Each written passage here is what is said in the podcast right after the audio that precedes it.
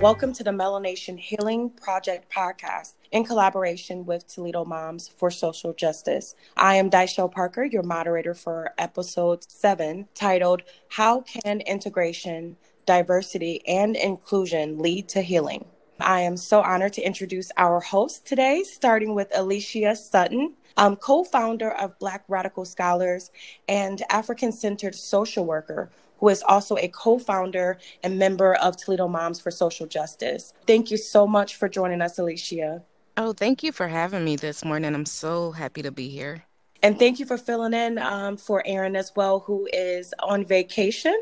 So we, we definitely miss her today. Hmm. Also have Tejia, published author and founder of Melanation Healing Project. Thank you for being here, Tay. I am so happy to be here as usual.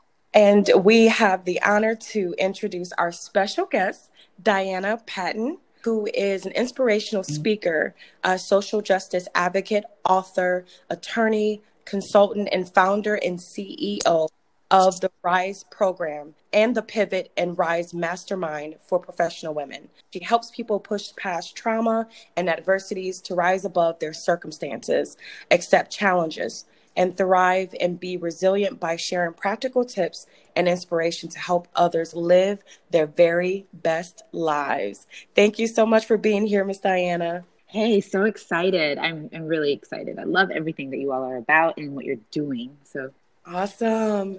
So, Diana, I want to start with um, asking you to tell us a little bit about yourself and how you fell into the work of racial healing and reconciliation. Well, for me, it all starts with myself. It started, you know, with me really getting to know who Diana is at the core of who I was in the corporate world. I had the opportunity, just so by way of background, you know, I went to the University of Toledo and I ran track there, and I had the beautiful opportunity to just, you know, learn a lot about myself right when I got to college. And before college, I went, I was raised in Fostoria, Ohio. And, you know, I grew up with a very challenging childhood. You know, I had a, a white father and a black mom and um, was raised with, my father was abusive. And so I was raised with that first 17 years of life. They call those things adverse childhood experiences. I don't know if you all are familiar mm-hmm. with ACE, but that's something I grew up in constant constant issues. Um, not to get too deep into my story, but if folks want to really read and dig into that, they can pick up my book, Inspiration in My Shoes. And um, just by way of background, you know, the shoes that I talk about in my book were the notes my mom used to put in my track shoes when I was growing up that would help inspire me to keep going, you know, and being the sixth child of seven wow. in that family was really, really challenging. But, you know, like I said, I made my way to college and um, like I said, ran track. I walked onto the track team and, and I said, that's when I started learning a little bit more about myself and the trauma that I was really born into. And um, my goal was to get away from Fostoria, you know, the college experience. And then it all came crashing home for me when I was in law school and I got a call that my brother tried to kill my mom. Oh, and that's when it, all of the trauma and all of the tragedy that I kind of grew up with, and um, and that was when I started reconciling myself. You know, really kind of looking back and seeing there's a lot in my past that I have really ignored, right? Mm-hmm. I went home, started taking care of my brother. My brother then came to Toledo, where I was at. And at the time, I had just started law school.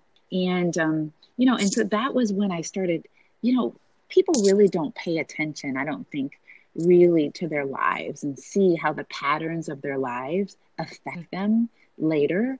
And once I started kind of seeing some patterns in my brother, I started seeing the patterns in myself wow. of someone who's come from a lot of trauma and not really dealt with that and sadly, I hate to say this, you know, um, you know, as I was trying to rehabilitate my brother with my then boyfriend at the time, doing counseling and doing all of that, sadly, he then mm. took his own life. Mm. He took his life in 1994.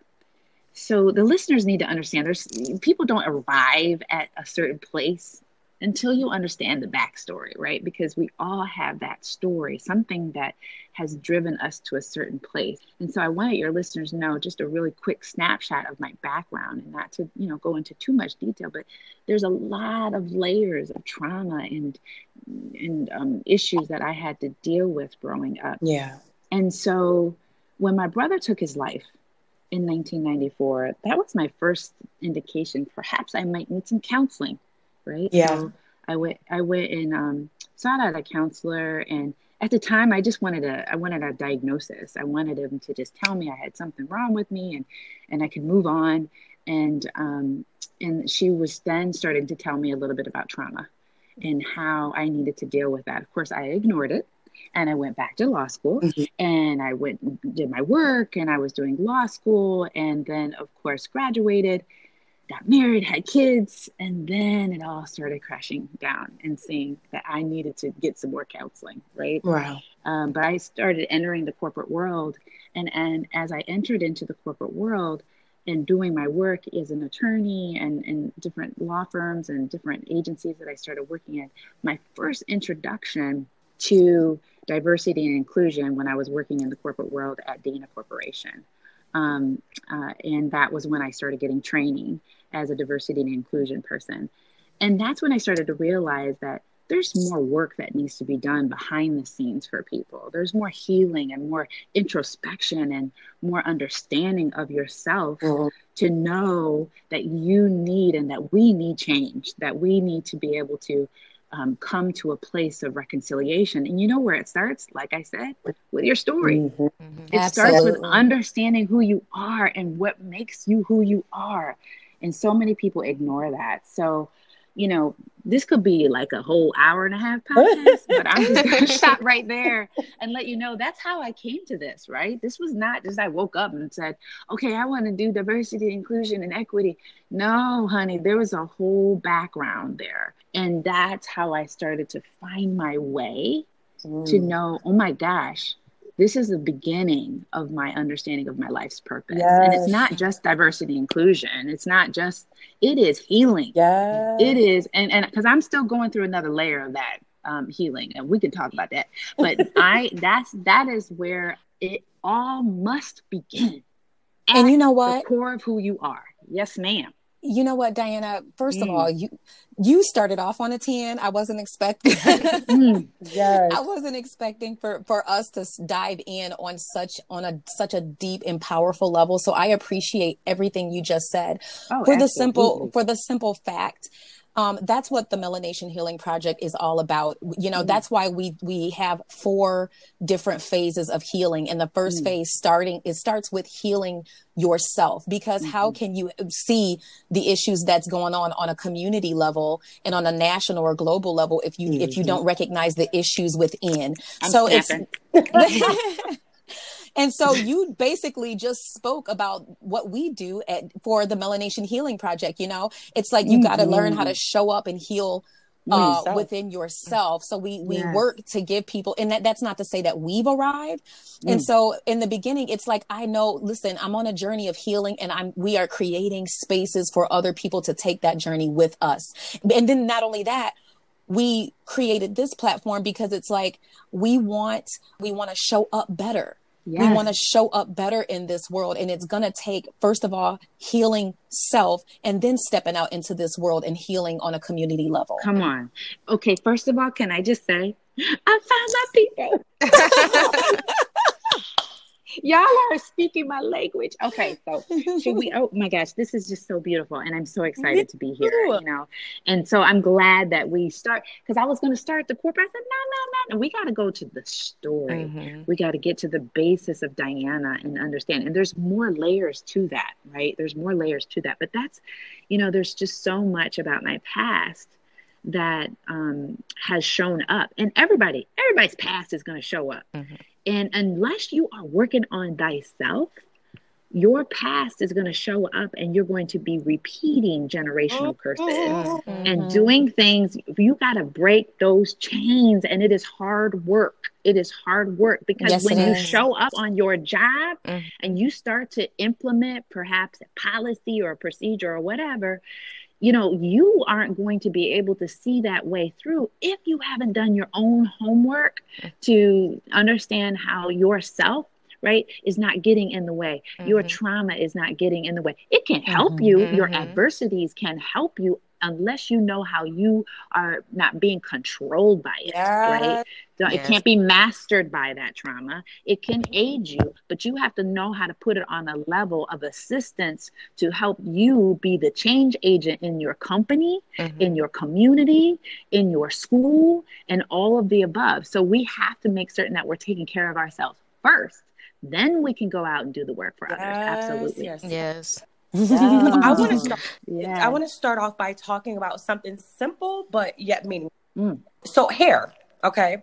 Now, historically, Black people have always been taught to assimilate whatever way necessary to get ahead, right? Um, and mm-hmm. one of the mm-hmm. ways we do that is by taming our hair, by relaxing, uh, wearing wigs, you know, even cutting our hair. However, um, in recent years, we have seen the trend, the beautiful trend of Black women wanting to wear their natural hair and we're getting penalized for it. Uh, black women are less likely to get a job for this, and children are getting suspended um, and kicked out of school for wearing braids and locks, or or simply just wanting it to flow naturally. Uh, why do you think there is this emphasis on and criticism of black hair, and how is it connected to racism?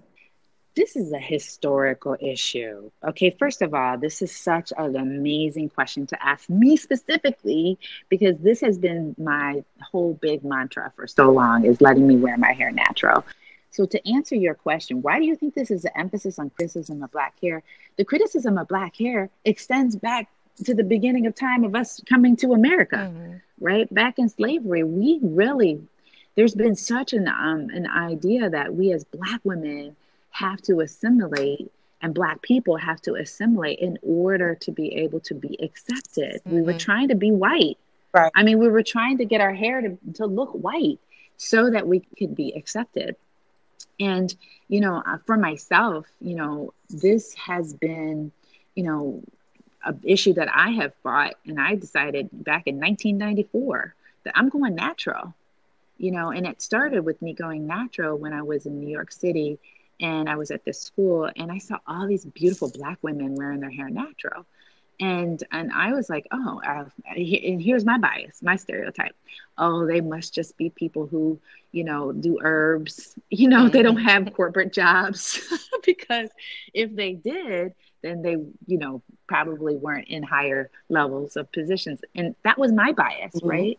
Mm-hmm. But this criticism of black hair extends all the way back to yourself and how you see yourself. Is it beautiful? Do you see it as beautiful? Because it has been criticized for such a long time that that is not how we accept people as professionals, as individuals who have, you know, knowledge and the intelligence. So when you think about black natural hair, that has been something that has been put down for so long. And it wasn't to you you didn't see it in mainstream. You know, you heard Nina Simone singing about her hair and blackness and and that was in the 70s and 60s. And then in the 70s and 60s you had people like Black Panthers who were going out wearing their hair natural as a form of defiance. Mm-hmm. But there was never anyone saying that this is beautiful, mm-hmm. right? You know, you had Cicely Tyson wearing her hair natural and braided. People were wondering, what's wrong with Cicely? You know who was getting mad at her? Guess who was getting mad at her for wearing her hair natural? Us. Black people. Yep. that was the criticism. And let me just tell you something the criticism of myself when I was working at Dana Corporation and Owens Corning and I went natural. I had black people in uh, in the Toledo community asking me, do you like their hair? Is something wrong with you? Are you yep. okay? Yep. Oh, okay, now let me just tell you something. This wasn't in 1980. This is like in 1995. This is 2000. People are talking like this. I have women coming to me who, and they know as an attorney, coming to me and asking me, you know, hey, I just want to let you know I'm thinking about going natural, but if something happens on my job, will you help me? I was like, daggone skimpy. Yes, right. I will Jeez, help you yeah. for sure. So the criticism and the emphasis of this issue of black hair is so deeply entwined. Y'all remember Chris Rock when he attempted to do something about Good yeah. Hair. Remember mm-hmm. that documentary? Yeah. I don't know what you guys thought about that, but I didn't. I was not happy with it um, because I know that I know he was trying to make satire and I know that he was trying to make light of the situation, but it is so deeply entwined. He talked about women putting hair on layaway right. to yeah. get straight hair in order for them to be, you know, beautiful, right? Mm-hmm. And so and I am so not knocking relaxed hair, but again, this stems back to do you know who you yeah. are? Do you love who you are? Right. And do you um accept who you are and the hair that you've been given. So all the things and the criticisms that we have seen for centuries has been, you know, centuries for hundreds of years has been because of it not being accepted in the mainstream culture. We didn't even see commercials. We didn't even see people mm. wearing hair that's natural in magazines and and so forth. So this has this has been something that finally only within the last I would say eight years mm-hmm. that we have seen more mainstream and only within the last five would you see someone like target you know mm-hmm. a, a, store having products for black right. hair so yeah. um so this and and there's been you know and thankfully in the toledo area we've had people advocates like you know precious tate she was from youth of youth for change. I don't know if you remember in the toledo area that she was pushing for a law um, to be passed so that we wouldn't have discrimination against people who wore natural hair and hairstyles and head wraps.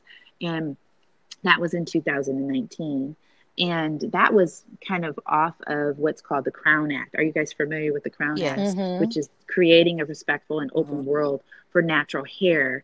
And that started in California.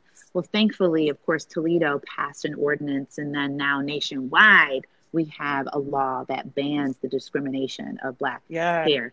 Is this racism? I have always believed that mm-hmm. it is. People have been discriminated against by not getting jobs right? They're in fear of wearing their hair natural just to go on a mm. job interview. Do you know that we were told in the 90s that if you want to get this job, you better mm-hmm, straighten right. your hair? Do you know that people that were on the news were criticized for wearing their hair natural? This is so, this requires, this right here requires yes. a podcast. Definitely. There's so much to say about it. I can keep going. Y'all, y'all know well, I, def- so I'm good. I definitely want to get um, Alicia. I know you've dealt with this. I want to get your thoughts. You know, it definitely is a institutional thing. So, you know, I was just talking about this yesterday. Just the obsession with black hair. Period. Regardless of extensions, if someone wants to wear like a head wrap. It's like it's this obsession about what we do with our hair. Um, I was in a Facebook group, and a person um, kind of told their story, and they were just some Caucasian said to them like, you know, oh, in the four months I've known you, I haven't seen your hair grow, and it's like, what does that have to do with my oh. job? Um, and and mm. when I was in school, you know, people wore hair wraps. No, you know, there was no, it was it wasn't a big deal. People could wear their hair how they wanted. If you changed your hair too much, they would kind of like, hey, what's going on with that? Um, but then just mm-hmm. like working now and looking at because the first thing I always do is go to policy, like, what are they saying about this? And it's like you can't wear a head wrap unless mm-hmm. like it's for religious purposes how how was this distracting to uh, people? Why why is my hair distracting to people? Unacceptable, unprofessional, or deemed as ghetto? And I'm like, why why this obsession? So it it definitely is bothersome. I've seen, you know, my son's a gamer, and so I'll see all types of colors uh, from people. But then you Etsy or whatever, and you see like colored wigs, and it's like that's ghetto. But then you have like a non-black person wearing it as trendy and, and hip. Wow very good point. Yeah. Well, and I, you know, I think that that's so important to bring up, you know, with regard to, you know, the generations you mentioned, older generations will say that's unprofessional or whatever. But we're talking about the natural mm-hmm. way that your hair grows. This is how it comes out of my head, right? And so when we say someone's putting color on their hair, you know, um, I mean, we can put color on our hair, but this mm-hmm. is how mm-hmm. our hair grows out of our head. Right.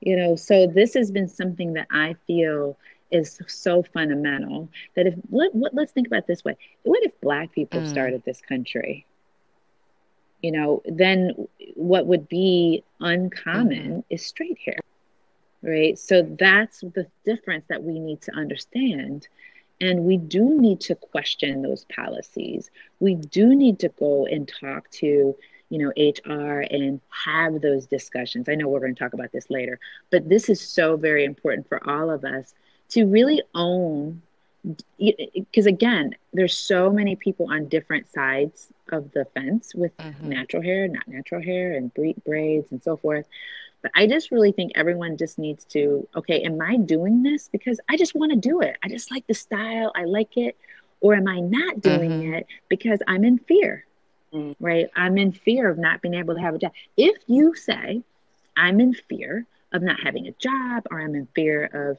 not being accepted or whatnot, then that's some homework I think that we all need to do yeah. ourselves. We need to question ourselves. So, and then again, because you're not gonna be able to do much change on your job if you're not settled mm-hmm. in who you are and what you want, yeah. you know. And I mean, I know we all were excited when Michelle Obama left office and she went natural for a little bit. We were all like, yeah, but, but we're like, yeah, but she doesn't have to. Mm-hmm. But it was nice to see because we want representation. Yeah. We want to see people who are out there doing it, and we'd love to have their hair natural because I've been natural for a long time. I was one of the OGs in this Toledo, Ohio community who started wearing my hair natural. So, and you know, I'm not trying to be mm-hmm. militant. I'm not trying to be defiant. I'm not trying to be radical. I'm just being me you know that's how it feels to be free right. Oh. that's how it feels to be free when you can be letting the ch- go of the chains that are holding me these are that's right. her song we could we could cue cue the music but yeah i think that that's so very important for all of us to question that right um, and so that's why when chris rock did his documentary mm-hmm. on calling it good hair you know, I wanted to hear from his wife because he said that, um, you know, part of the reason why he did that was because his kids were talking about it. But then I believed, you know, why I went natural? Because I wanted my daughter to see the fact that I'm mm-hmm. okay and I love my hair. Mm-hmm. She needed to see that in her mom, yeah, that it was okay. Or I needed, if I, you know, if I wasn't the, because I know there are a lot of mixed race folks who mm-hmm. don't have the same hair as their children. They need to see representation yeah. of that and that that's loved. That's why I was upset a little bit, maybe a little salty with Chris Rock. Like, where's your wife? What is she saying? She needs to be on this documentary. So that's, I digress. And you know, actually, you know, I, I want our audience to know, Diana, that hair is just a topic that we just chose um, to give a, a sample mm-hmm. of what diversity, the mm-hmm. lack of diversity. That's See, right. when when there's lack of diversity in our communities and lack of in- mm-hmm. inclusion, we we tend to have these conversations mm-hmm. about how we truly feel about certain mm-hmm. things secretly, yeah. and mm-hmm. and and the greater world, the bigger picture, you know, uh, majority, they often aren't privy to how we truly feel and how they make us feel. Policies have put us in a position where, you know, we are somewhat oppressed when we are forced to mm-hmm. uh, look a certain way or act a certain way. But when mm-hmm. we put this topic of like hair on uh, on yes. display, we can see what the lack of diversity can yes. do to a community and can do to to people mm-hmm. how, what it can do to our self-esteem mm-hmm. and so that leads into um, our mm-hmm. next question about um, what mm-hmm. does a community or a society or what does policies look like without diversity and inclusion and how does the lack of diversity and inclusion harm communities yeah so this is so good and i love the way you weave that in there because here's the thing when we lack diversity inclusion in our government, our schools, our workplaces, our neighborhoods, and housing, and in the city, we let issues, policies like hair issues, those just sit there and they're not questioned, right? Because we don't know how to deal with it. I want to give you another example of a person who was discriminated against, and when you lack diversity and inclusion in your schools and in your sports. Mm-hmm. I don't mm-hmm. know if you're familiar with Noor Alexandria. Abukaram, I, I believe I'm pronouncing his her name the correct way, but she was discriminated against by wearing her hijab. when she was running, right? Because they said you can't have hair wraps, you can't have things on your hair. And that was a Ohio High School Association law. It had been on the books forever. But it wasn't until she was disqualified in running that race because she had that on. And this is an example, another example of when you don't have diversity and inclusion as a forefront, as a manner by way, you're looking at laws and policies, they will continue to be on the books and they will stay there for a very long period of time. And this is called systemic, we have issues of mm-hmm. systemic racism. Mm-hmm. Right. And so this this systemic racism is reason why it's systemic is it because it's just been there for and it's ingrained into the policies and practices and procedures. I'm going to give you another example. Of course, I was general counsel at the Fair Housing Center. Well, within the housing area, people don't know this, but there were significant amount of laws and um, uh, deed restrictions and um, financial restrictions that disallowed people to be able to get loans, for example to get a loan to because there was this thing called redlining. And um, and they redlined certain neighborhoods that were you know not good for their insurance companies. And so it wasn't until the fair housing center came along and we started to uproot right all of these systemic racial systemic laws that caused racism within the housing area. But you don't you know people until we have advocates out here you know, agencies, independent attorneys, or just advocates who are wanting to uproot a lot of the systemic issues, we won't be able to know that there are problems within our neighborhood, that there are problems within the government. So, you know, um, when you lack that, we discrimination and systemic racism continues. And you know where it continues? Underneath the surface.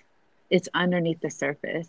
And like for fair housing, for example, if someone were, you know, to go to a an apartment and they wanted to get an apartment, and um, like they called in advance and they said, "Sure, come on and come and um, you know apply for an apartment." They get there, and then all of a sudden they say, uh, "Sorry, we don't have anything for you." Well, just talk to you, right? Well, that could be an area of discrimination, right? And so they have the Fair Housing Center to come in and to advocate on their behalf. So, what does a community look like without that? Systemic racism continues. Yes, absolutely. Now, I have heard individuals of certain communities say things like, we don't want diversity, or that diversity and inclusion can bring in negative influence. Um, how do you approach that kind of mindset?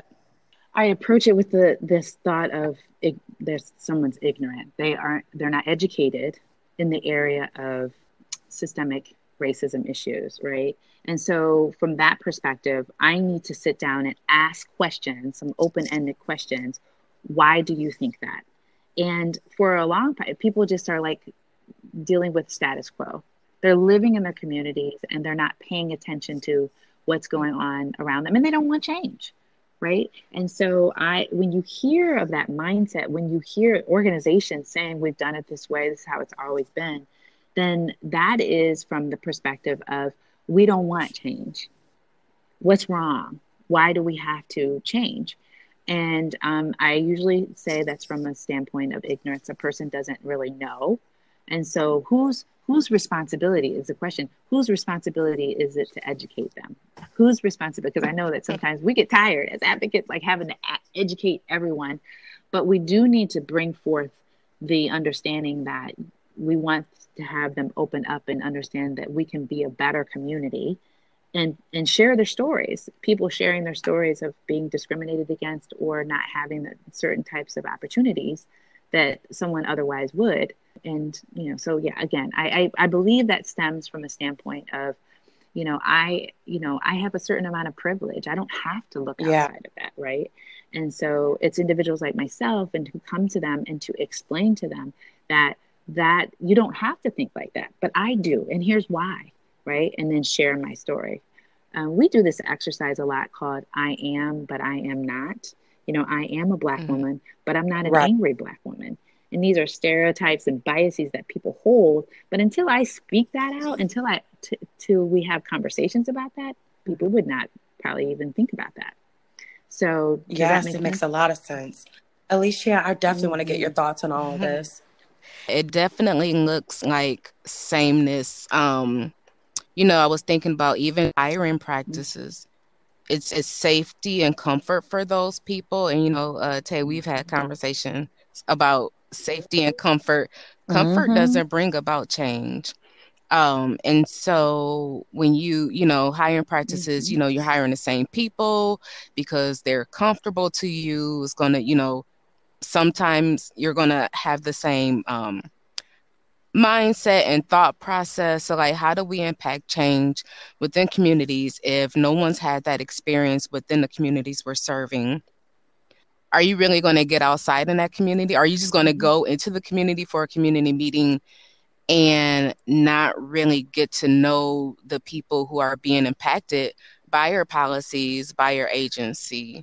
Um, and, and those things are really important. And, and just seeing representation within that organization. Um, you know, we did research and like for a couple of um, projects that I did about inclusive workspaces and you know having representation mm-hmm. can can reduce bias especially if you know if people are familiar with the community that they're serving um, you know they can identify help identify those blind spots that some people may not be able to see so you know if you're working for an agency and there isn't an aspect of diversity, equity, um, and inclusion, you're just thinking everything's fine. One, you may just get grant funding, and, and you're because you're a great writer, so you know you're going to get this grant funding if you know how to, if you know the language to speak. But are you really impacting change, or are you just like Diana said, just kind of going with the status quo and you're getting a job done, but you're not really doing the work? That makes sense. Mm-hmm. That makes a lot of a sense. lot of sense. Yeah. Sis, do you want to add anything to that? No, it's good. It's good. I now, second everything Diana and Alicia just said. Yeah.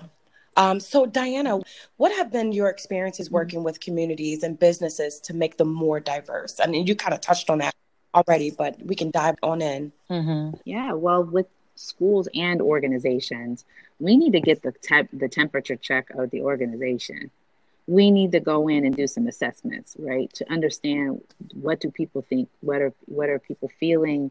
Do they feel like there's a culture of engagement, inclusion at their organization? Do they feel cared for? Do they feel the hiring practices are diverse?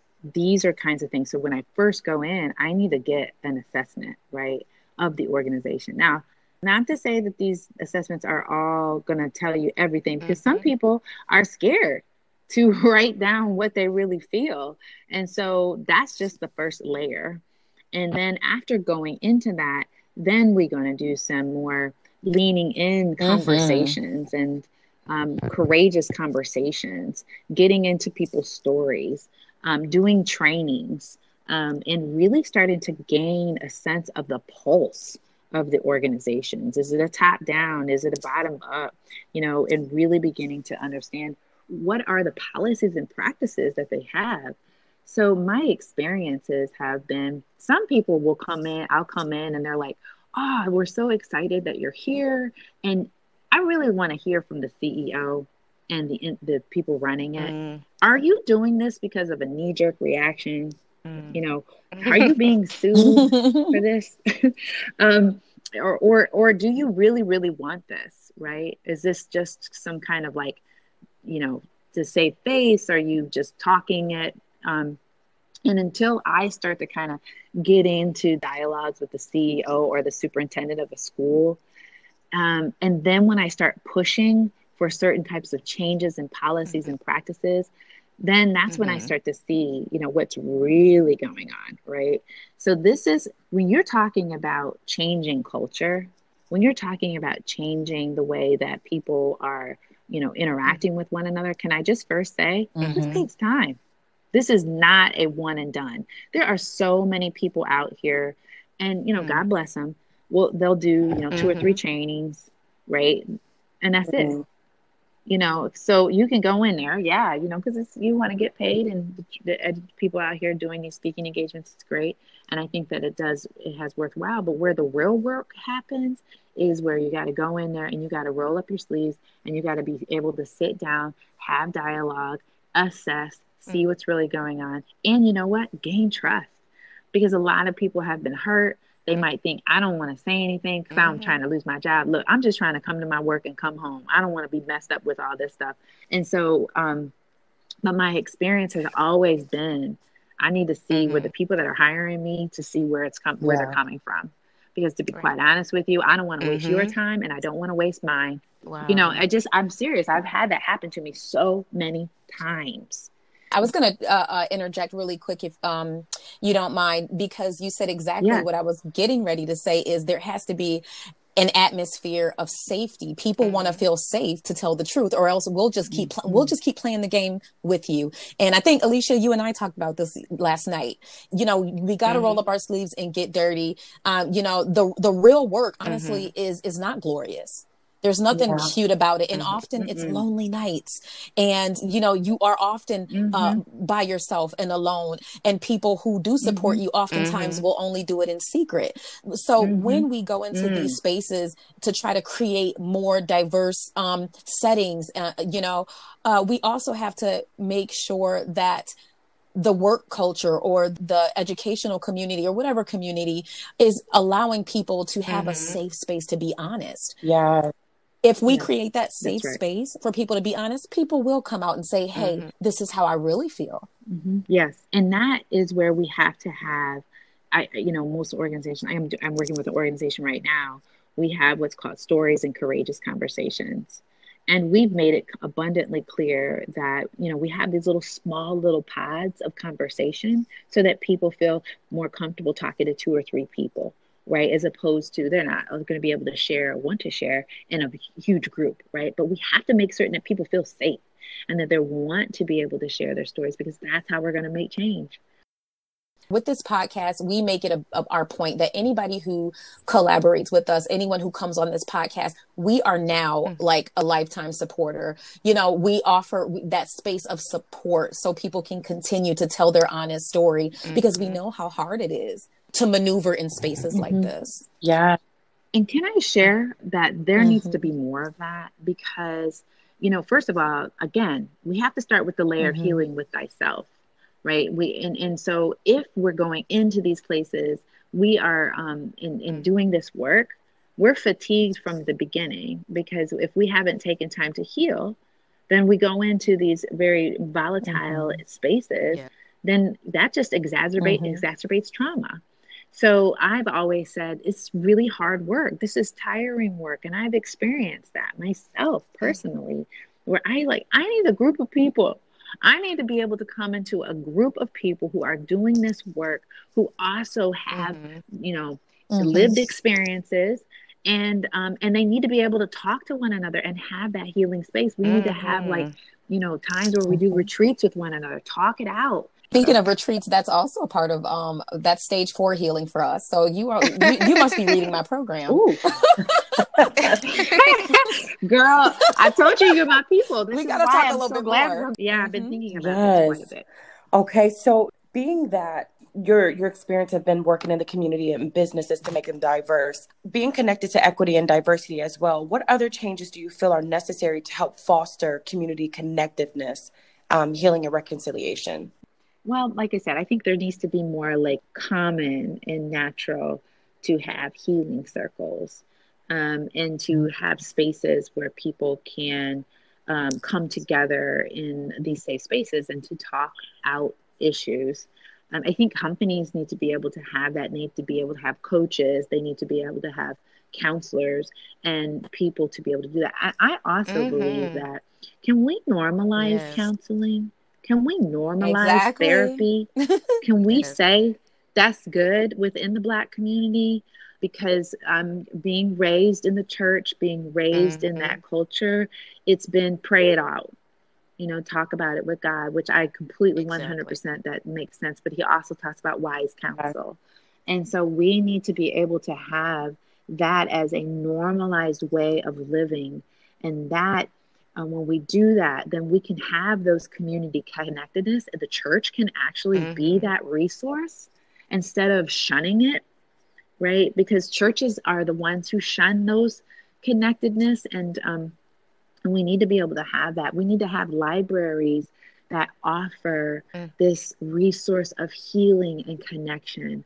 We need to have more groups that are within um, our our cities to be able to mm-hmm. open up those opportunities mm-hmm. for healing and reconciliation mm-hmm. and conversation. Yeah. I think that they need to pass legislation that says that certain people we need to offer this within the cities uh, city workers and to be able to have that with our police you know all of this needs to happen so that we can do that and in fact i am actually on a committee for the city of toledo to um, create change within the police wow. and the community relations and we've actually suggested that there needs to be more mm-hmm. training and healing that needs to happen within the police force. Wow, that's awesome. Right? So these are just some suggestions that in order for us to create that, we've got trauma all over the place, right? We've had vicarious trauma through the pandemic, through systemic racism, the police brutality.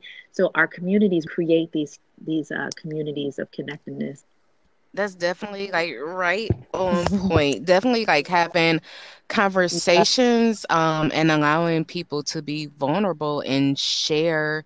Um, I think it is fear that does keep people from speaking the truth, but then, you know, they're still internalizing all of that. And then you have like weathering going on. So then you have like toxic stress and it's, it's, you know, a, your body's impacted, your health is impacted because you can't be honest and, and share what your pretty much grievances are. And um, as Diana was speaking, I was thinking about a retreat that I attended virtually, I think it was last summer, about grief and community healing and, and what that looks like. It's like, yes, you know, we do have our own internal work to do, mm-hmm. but then as a community, we, we need to heal and we need to make space for that. Um, in church, definitely, mm-hmm. especially mm-hmm. like within Black culture, like it's so embedded in our culture, but mm-hmm. we don't really talk about it as like, oh god to do this and god to do that or like you said pray it away or you know if somebody is having um a mental health crisis or whatever, then it's automatically the devil and not you keeping this family secret um, that's been mm-hmm. impacting their life and like and where you go to get mm-hmm. reprieve from that. And so I think the church they should be responsible for um, facilitating that healing process. Yeah, in a better way, de- definitely. Um, and and offering space and normalizing counseling and therapy from licensed individuals. Um, mm-hmm. Come on now, let's let's let's let's licensed get into individuals, it. but yeah, just definitely making those spaces honest. You know, educating yeah. people on history. Uh, you know, my partner is a police officer, and the lack of education and information just about policing in general does not exist. Like it's not a part of their training. They don't have to do it. And so it's like if you don't know wow. where how your profession started, why why there's a disconnect with your profession in the community and as social workers the same. Then you're gonna, you know, have have these issues. Mm-hmm. It's like, no, social work is a part of the problem too. We're policing. We police people the, in the mm-hmm. same way um, yeah. when we write policies that are harmful yeah. to people or like diana said about about housing mm-hmm. policies we're keeping people from having their basic needs met like we're harming people um, and just being able to mm, reconcile mm-hmm. those issues that we have and, until we educate one another you know and and be open to receiving that information too is really important because people will get offended and triggered real fast uh, and then shut down. It's like, no, we got to kind of move past. It's true. This. Yeah, it's true.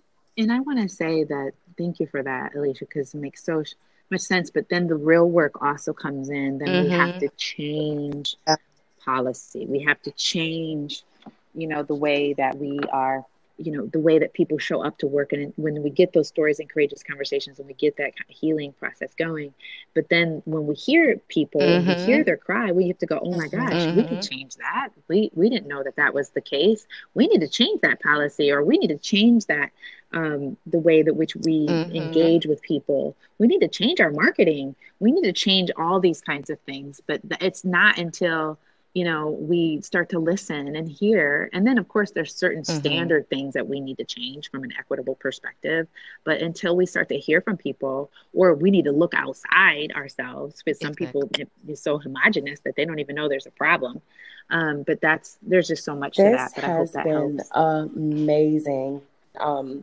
because these conversations get really, really deep.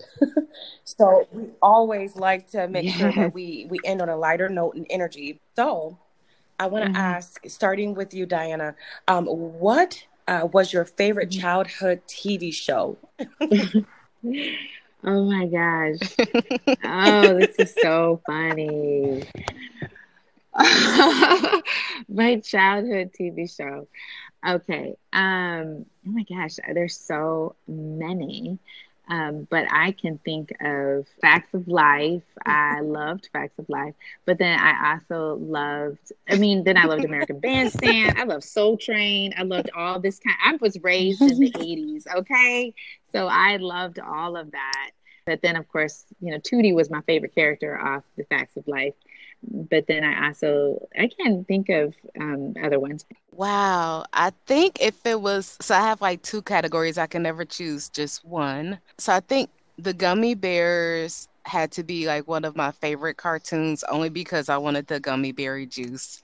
Um, as far as just TV shows, probably like Living Single and Martin because I still watch those. Like I stream those, so I love, love, love them. Um, I'm like, man, like they had so much culture in them, and I didn't even realize it at the time because I was so young. But I definitely appreciate them more now. yeah, absolutely. Okay, sis, what was your favorite childhood TV show? Um, I had a lot, like everyone else, but I'm gonna choose a cartoon, and Animaniacs was one of yeah, my favorite cartoons. They brought oh that back. Yeah, mm-hmm. Did they? Yeah, that's funny. All right. Now, um, before I close, I want to ask, um, starting with our special guest. Oh, wait a minute, Shelly, you didn't you didn't say yours. Oh, okay. Mm, yeah. Let's see. Okay, this is gonna sound really, really corny, but I love the Power Rangers. I did. I really, really, really did. They were um, good. Yeah. They were good. I mean, I don't know. I just for some reason, and I was a Yellow Ranger. Okay. about to be in gymnastics on no, no balancing beams and stuff.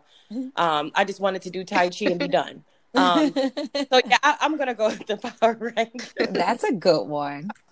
Mighty Morphin. Okay. Yes. Um, awesome. So Diana, what's next for you, and how can our listeners contact you if needed, and and how would you like that?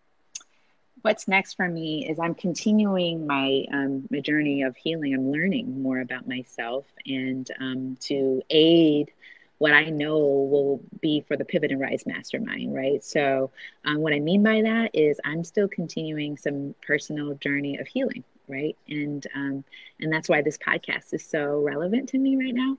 Um, so, what's what that's what I'm doing personally. But what's next for me is I'm going to do my second cohort for the Pivot and Rise Mastermind. People can go to riseadvocates.com. Um, we launched in the right in the middle of the pandemic, and then I pause the class uh, to do my own healing. Right, so um, I anticipate uh, that we're going to be relaunching in the fall um, of 2021 and so that's that's what's next for me I, I'm I'm going to just go ahead and say this. This is my first time publicly saying this. I've said it behind the scenes, but that I will be. Um, should I say it? Yes, say it, Diana. Working on another, working on another, awesome. working on another book um, that would talk about this this healing journey. But yeah, that's right. Speak it into atmosphere. So yeah, so that people go to riseadvocates.com. Um, you can go to my other website, risewithdiana.com. People can follow me on Instagram and on Facebook and LinkedIn. All right. So, Alicia, um, what about you? What's um, next for you? I'm just living, trying to get these pounds down. Oh, I'm uh actually I'll be 40 at the end of April, so kind of Woo-hoo! I'm looking forward to it, but I don't understand how it happened so fast. Um, but I'm excited because I don't look it, so you know I'm blessed. And right. for yes. Black Radical Scholars, um, we'll be just yes. hosting uh, virtual events throughout the year. And then hopefully, as soon as um, we're able to get out and about, we'll be able to collaborate with um, different community partners and do things in person. You know, um, I'm here for that melanation retreat.